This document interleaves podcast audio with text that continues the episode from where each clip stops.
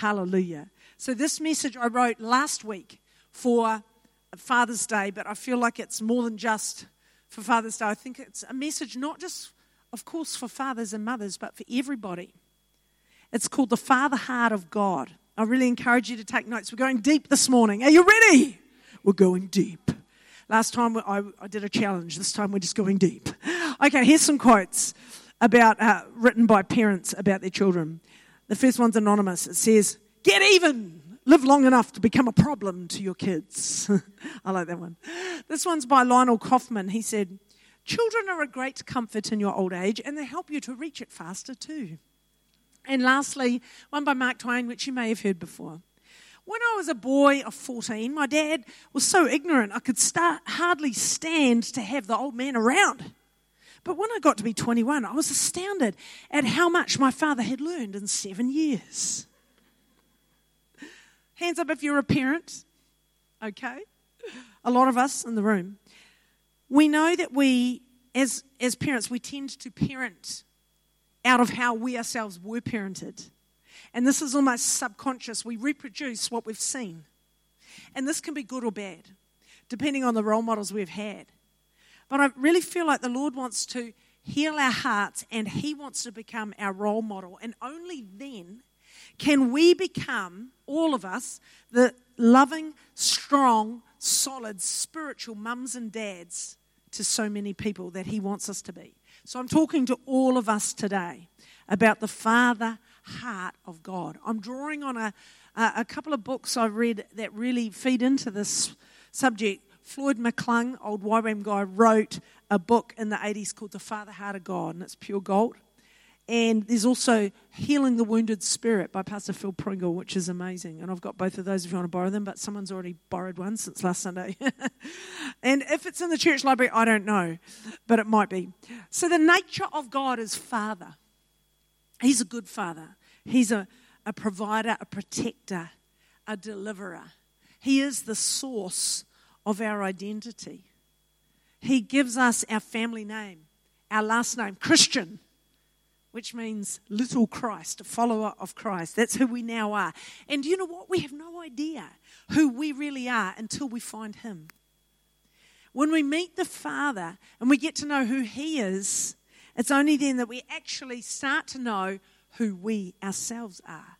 And when we realize we've been made in the image of our Father God, we start to live up to that. But when we don't know who we are, we don't live up to our potential, we live like we're lost. It's only when we know who we are that we can effectively be a good, strong father and mother to the next generation. So it starts here with a revelation of the Father heart of God, of who He is. We know who He is, then we know who we are in Him. And then we're on a solid, secure, firm foundation of love. Only then can we bear fruit and reproduce and lead people to the Lord and be the father and the mother to them and disciple them that He wants us to be? It's a process. It starts two steps back here. We always want the fruit out here, but it starts back here by getting a revelation of the Father heart of God, of His love, and building our life on that. And then we can be an effective spiritual mum and dad to the next generation. You know, even if you're 13 years old and you're not a mother or a father, you can be a spiritual mum, a spiritual dad, and lead your friend to the Lord. And that's what it's all about being a spiritual mum and dad to the next generation because it's not all about us, is it? Our job is to raise up some more. We are called to be fathers and mothers in the faith. We are called to be spiritual parents, even if we're not biological parents. Did you know there's a lack of fathers in our nation?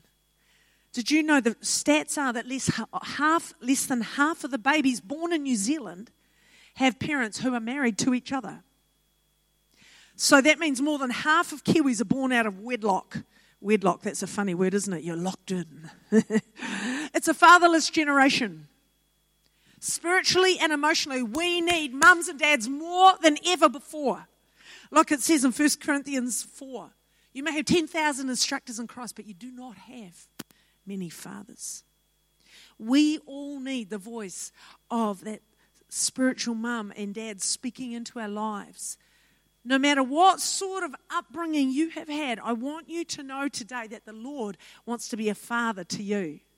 In Romans 8:15b it says you received the spirit of adoption by whom we cry out abba father. And that would be like us saying daddy, daddy God. It's an intimate term. When you love your dad, it's like they would say abba, we might say daddy. The Lord chose us to be His, and that gives us a sense man, I'm adopted. He chose me. I'm in His family now. That gives us a strong sense of identity, of security, of stability. Here's a quote by Floyd McClung, who wrote that book, The Father Heart of God. He said, Time and again, it has been the discovery of God as Father, perfect and reliable, unlike any human parent, that has brought healing and liberty.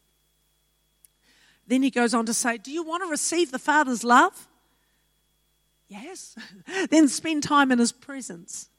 Receiving his love is not like receiving a piece of something, it is the result of being with God. Amen. The Lord wants to be everything to us a father and a mother. And we know God is outside of gender, He is both, He is everything. And we are created in His image, male and female in His image. When we have that foundation of, Lord, you're my everything, you're my mum and my dad, you are all I ever need, then we become strong and mature believers. And we grow up, and then we can produce fruit. We can reproduce ourselves. We become strong, solid mothers and fathers in the faith. But we can't be a spiritual mum, a spiritual dad, unless we have let the Lord father us. And there are too many orphaned Christians running around the place. We've got to let Him father us. We've got to get a revelation of the father heart of God. Only then can we fully function as a spiritual mum and dad. You know, today the Lord wants to be your dad, your provider, your protector, your coach, your guide, your encourager, your helper, your deliverer, your identity. You know, I've been to enough school reunions to know that kids turn out like their parents. Sometimes that's a bit scary. you know, you go to a school reunion and you think, oh, he's a chip off the old block, isn't he? Yep, the apple doesn't fall far from the tree. But we want to turn out like our Father, don't we? The Lord God. And the more we hang with Him, the more we will pick up His mannerisms. The more time we spend with Him, the more we will emulate His ways. We'll look more like Him. We'll sound more like Him. And His voice is one of loving kindness and hope. You know, I want to have my Father's eyes, one who sees like my Father does. And this stuff is more caught than taught. So the more we look to him and be with him and seek him out and listen to his voice through his word, we, the more we will become like him. And we will love what he loves and we will hate what he hates. Now, today we're going into the Old Testament. We're going to look at two guys and how each of them responded to the Father heart of God. Are you ready? We're going Old Testament. Here we go. 1 Samuel 16. I'm going to read you 13 verses. Can you cope? Oh, I'm so glad. Okay, 1 Samuel 16. I've got it marked right here. If I can get to it. This is the NIV. This is the old NIV, so it might be slightly different to the screen because I think they've changed to the new NIV, but anyway. I've got my Bible in an op shop and it's quite old. Uh, the Lord said to Samuel, 1 Samuel 16, verse 1, How long will you mourn for Saul since I've rejected him as king over Israel? Fill your horn with oil and be on your way. I'm sending you to Jesse of Bethlehem. I have chosen one of his sons to be king. But Samuel said, Well, how can I go? Saul will hear about it and kill me. The Lord said, Take a heifer with you. It's a young cow. And say, I have come to sacrifice to the Lord. Invite Jesse to the sacrifice, and I will show you what to do. You are to anoint for me the one I indicate. Samuel did what the Lord said. When he arrived at Bethlehem, the elders of the town trembled when they met him. They asked, Do you come in peace? Samuel replied, Yes, in peace. I have come to sacrifice to the Lord. Consecrate yourselves and come to the sacrifice with me. Then he consecrated Jesse and his sons and invited them to the sacrifice.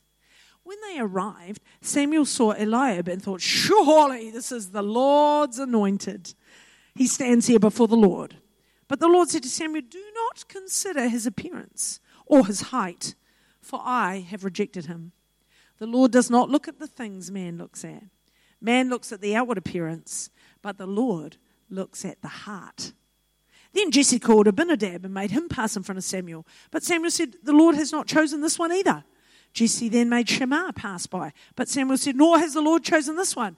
Jesse made seven of his sons pass before Samuel. But Samuel said to him, The Lord has not chosen these.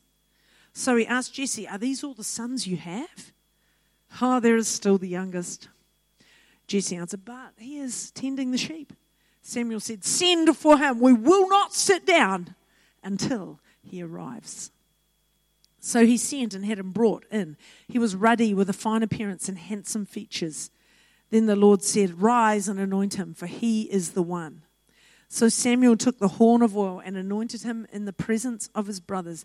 And from that day on, the Spirit of the Lord came upon David in power. Samuel then went to Ramah. Now, I could have read pretty much anywhere from several chapters in 1 Samuel 16 onwards, but I just wanted to pick a portion there. But this story goes for chapters, which we don't have time to read. But this also shows us this portion that David was obviously not the favored child. He was out the back of the farm when the prophet came calling. He was not presented or paraded in front of the prophet with the other seven older brothers. His father had to be questioned closely before he even called David in to be viewed by Samuel. Now, some scholars wonder if this may have been a question over David's legitimacy. Was David an illegitimate child? Psalm 51, verse 5, David wrote that psalm. He said, In sin did my mother conceive me. This is probably, I think, just a reference to the sin nature we're all, all born into. But some scholars think it may have been a hint at David being illegitimate. We don't know. Whatever the reason is, we can see David was obviously not favored by his dad. And even though David was not loved by his dad, Jesse, as much as his older brothers were, David found favor with the Lord. And David found a father in the Lord God. And the, David wrote about his love for God in the Psalms. Did you know David wrote most of the Psalms? 113 of the 150 Psalms are attributed to David. Ethan wrote one, Solomon two, Moses 11, Asaph 11, and the sons of Korah 12. But David wrote most of them, and his, the Psalms are an overflow of his devotional life. So here we have David out the back of the farm, faithfully tending his father's sheep, and he would worship God. And that's probably where he wrote a lot of the Psalms. And he was playing his lyre. I think that might be like a guitar, I don't know. And he was writing and singing songs to the Lord. He was just out there worshiping God as the Spirit was moving over the waters. He's just praising the Lord, and the sheep are listening to him. And the stars are there. It's beautiful. David found God to be a faithful father. He wrote in Psalm 27, verse 10 When my father and mother forsake me, the Lord will take care of me. Amen. David had a revelation of the father heart of God. He had experienced the love of the Father in such a real, strong way that it gave him deep security, stability, and boldness. And get this, he didn't just grasp God's love on an intellectual level only and give mental acquiescence to it all those hours out there alone with only God, the Lord, as his companion. He felt the Father's love. He had proved it. He knew it. He experienced it. Don't let anyone write off an experience with God. Oh, that's just experience. We need to have experiences with God. Amen? They are the spiritual milestones in our life. These kids at camp are having an experience with God that nobody will be able to talk them out of because they have experienced Him. We, our kids are going to have an experience with God.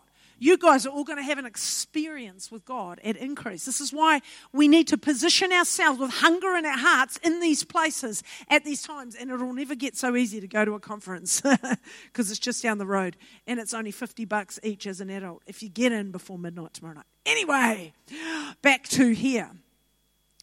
So we each need to have the same revelation that David had of the Father's love. And when we truly know the Father's love, it gives us incredible security and stability. We become secure people. More than anything else in this world, the Father's love will give us that security.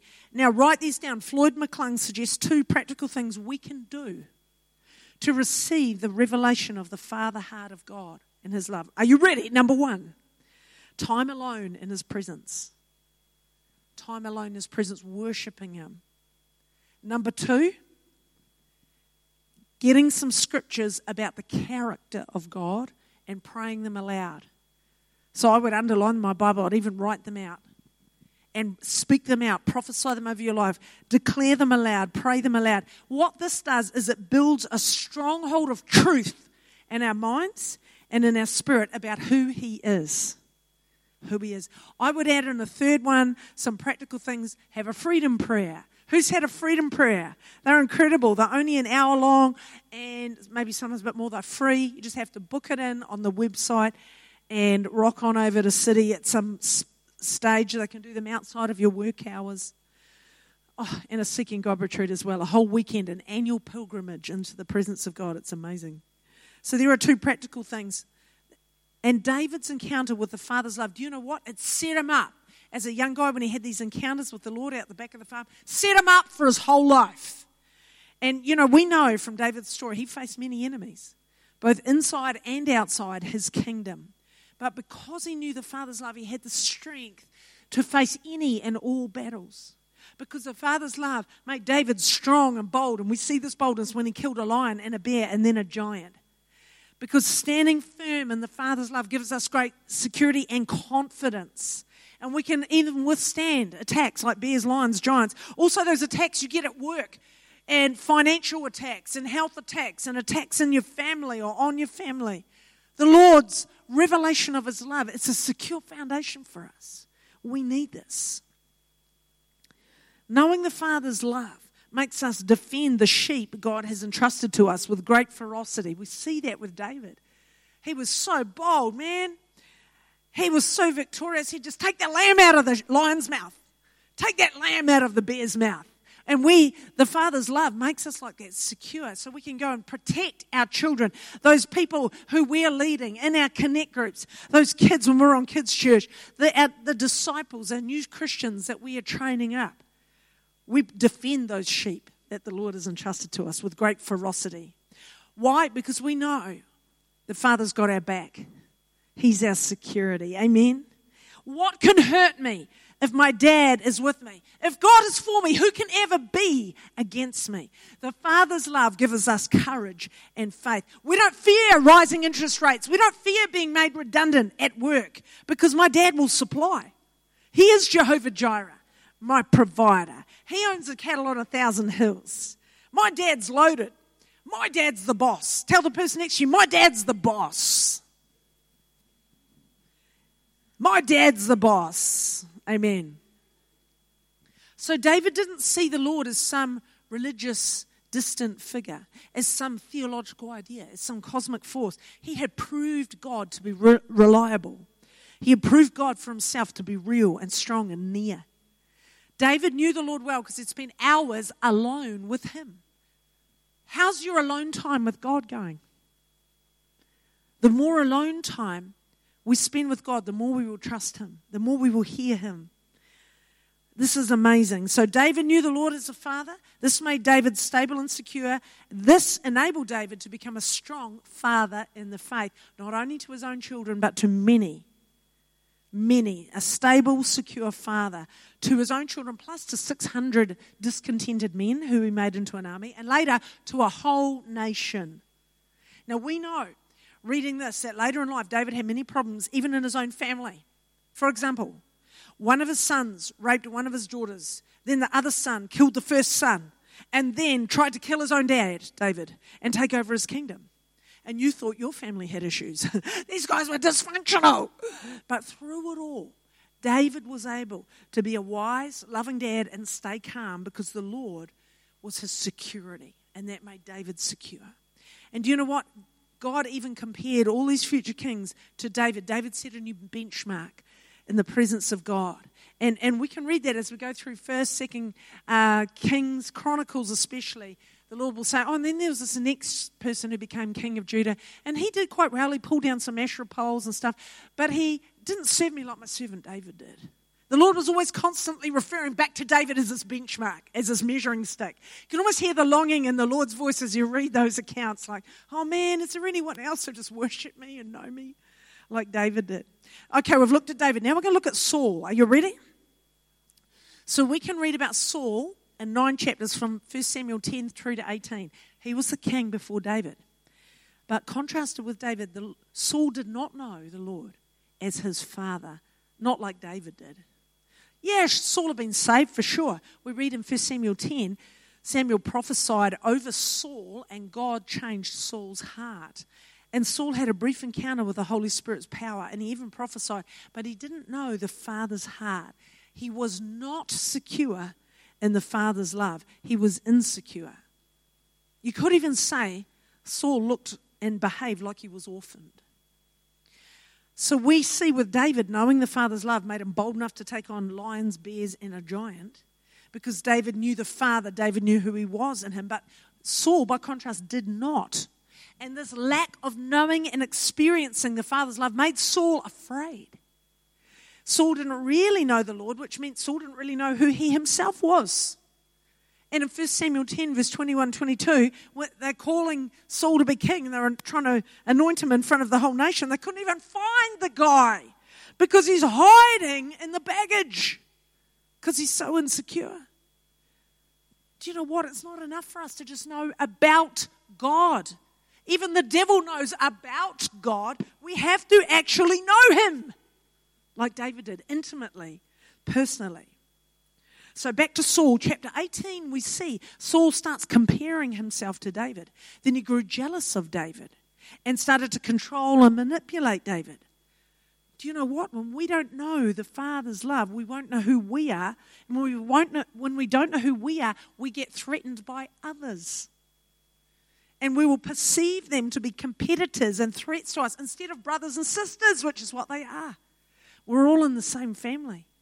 And instead of loving and encouraging them, we'll be jealous of them and try and compete with them and compare ourselves to them.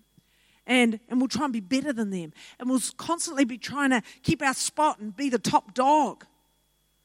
Here's a quote by Pastor Bill Johnson from Bethel Church in California. He said, Jealous Christians just don't know who they are. You'd never be jealous of somebody else if you knew who you were. You'd never want someone else's gift if you knew why you were alive. So the key here is just knowing the Lord, and then we know who we are. And then we don't need to be insecure and threatened by others.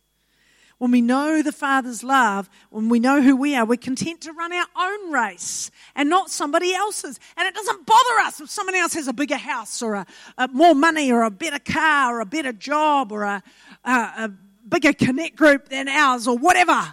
And we can celebrate with others when we are living in the Father's love because then we're resting and not striving. But back to Saul, he was not living in obedience to the Father. And he even opened himself up to demonic influence. We see 1 Samuel 18 an evil spirit would come upon him. This is sad. You know, Saul started off being called to be king of the nation and, and he had a born again experience and he was touched by the Holy Spirit's power, prophesied, but he ended up in disobedience to God, tormented by demonic spirits, trying to kill his own son in law, throwing spears at David, even tried to kill his own son. He threw a spear at Jonathan, and he eventually took his own life. This is a sad story. It started off so well. How did he end up over here like that?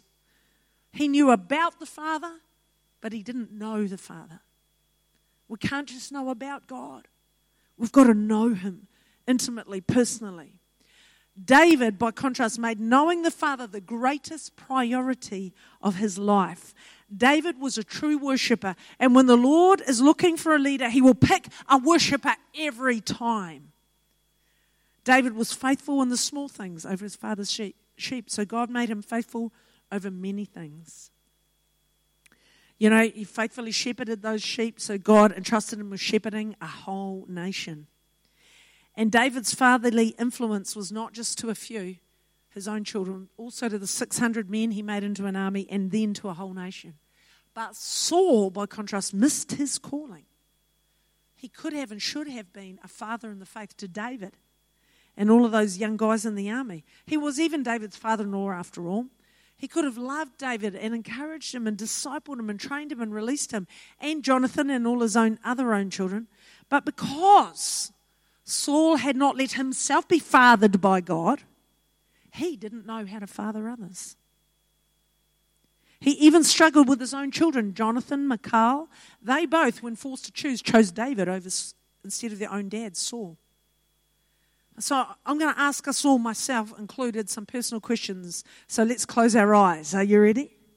Let's ask ourselves this. Today, am I seeing myself more in David or in Saul?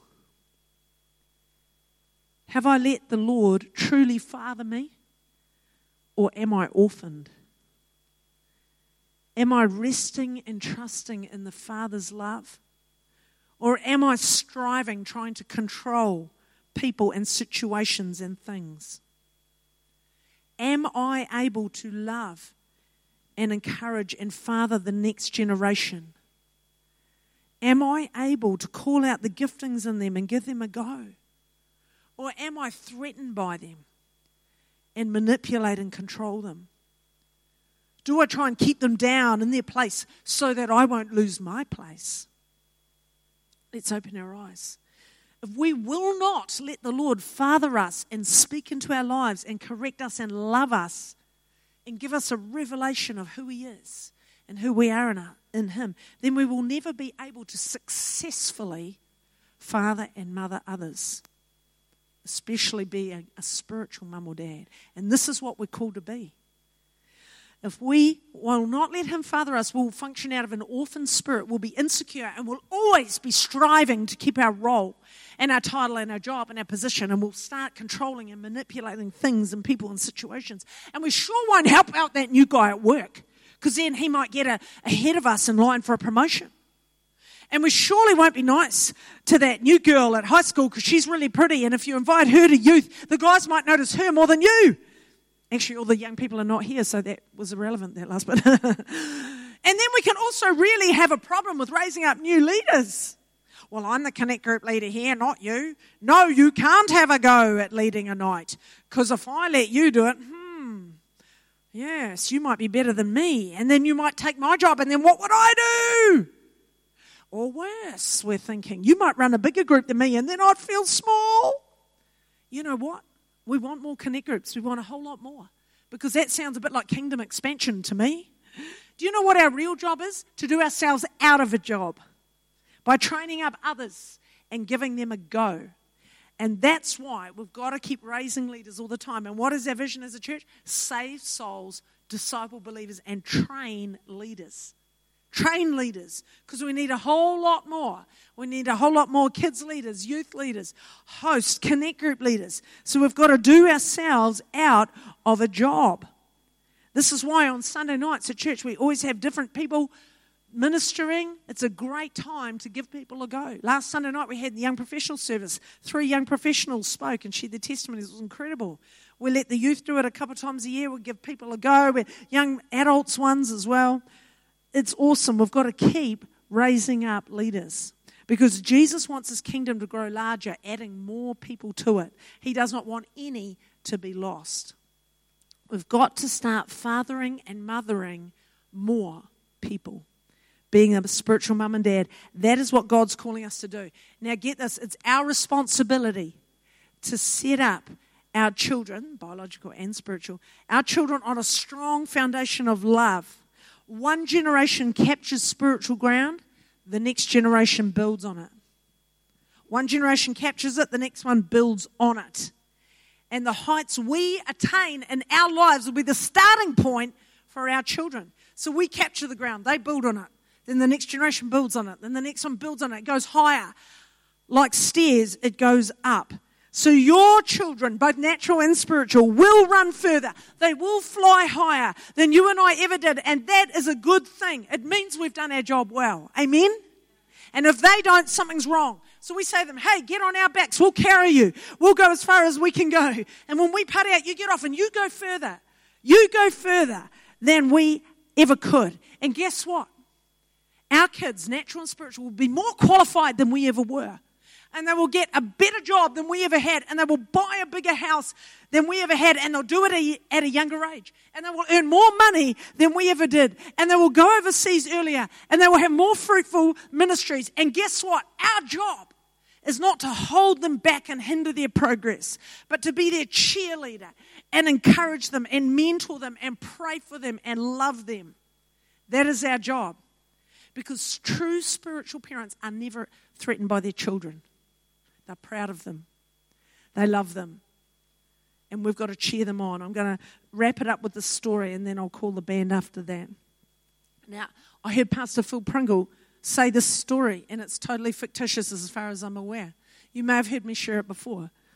But you know, there was this once, there was this youth pastor and this guy really wanted to preach. He really did. He had years of pent up sermons just bubbling away inside him. But the pastor would never give him a go. He said, Oh, Pastor, please, can I preach? Please, can I? Can I? Please, can I preach? He was almost at the point of praying for the pastor to get sick so he'd have an inroad and step in. But one day, after much nagging, the pastor said, All right, I'll let you do a four minute communion message. That's all. I'm timing you. And so this youth pastor was so excited. He was going to get a shot. And he was praying and he was fasting. He was getting the word of the Lord. And he was writing it all down. He was getting visions and prophetic words. And then on the day he got up there and it was incredible. He had the word of the Lord. And then revival started breaking out. And he was doing altar calls, people getting saved, baptized in the Spirit. They were getting healed, miracles. They were going down under the power of God. It was amazing. And after church, the pastor was standing on the door, as we do, thanking people. Thanks for coming. Have a great week, shaking hands. And one person said to the senior pastor, Pastor, that young guy today, he was awesome. You should let him have a go more often. And the pastor's sitting there smiling, shaking hands behind gritted teeth. He's thinking, that young guy will never preach in this place ever again. Because he's insecure. That is so sad. We're meant to be raising up an army, not being intimidated by the next generation. We're meant to be raising them up and releasing them. We are called to this. And if we are not secure in the Father's love, if we are unfathered by Him, we will always struggle to properly be a spiritual mum and dad to others. It will hinder our ability greatly to train up and release others. And this is a problem because what did Jesus say in the Great Commission in Matthew 28? Go into all the world and make disciples. He's saying, reproduce yourself. How can we make disciples if we're orphaned, if we're unfathered, if we're insecure like Saul? How can we make disciples and reproduce if we're not a true father and mother in the faith? How can we make disciples if we won't give anyone else a look in because we've always got to be the top dog? This is what the devil wants. He wants to keep the church small. The devil seeks to contain the growth of the kingdom of God on earth. He doesn't want you to reach maturity and start inputting into others. He doesn't want you to be a strong spiritual father and mother in the faith. He wants all of us to stay perpetually like spoiled, bratty teenagers, self centered, so we don't ever reproduce. Because the enemy fears what you are, he fears who you are. So he doesn't want more, there being more of you.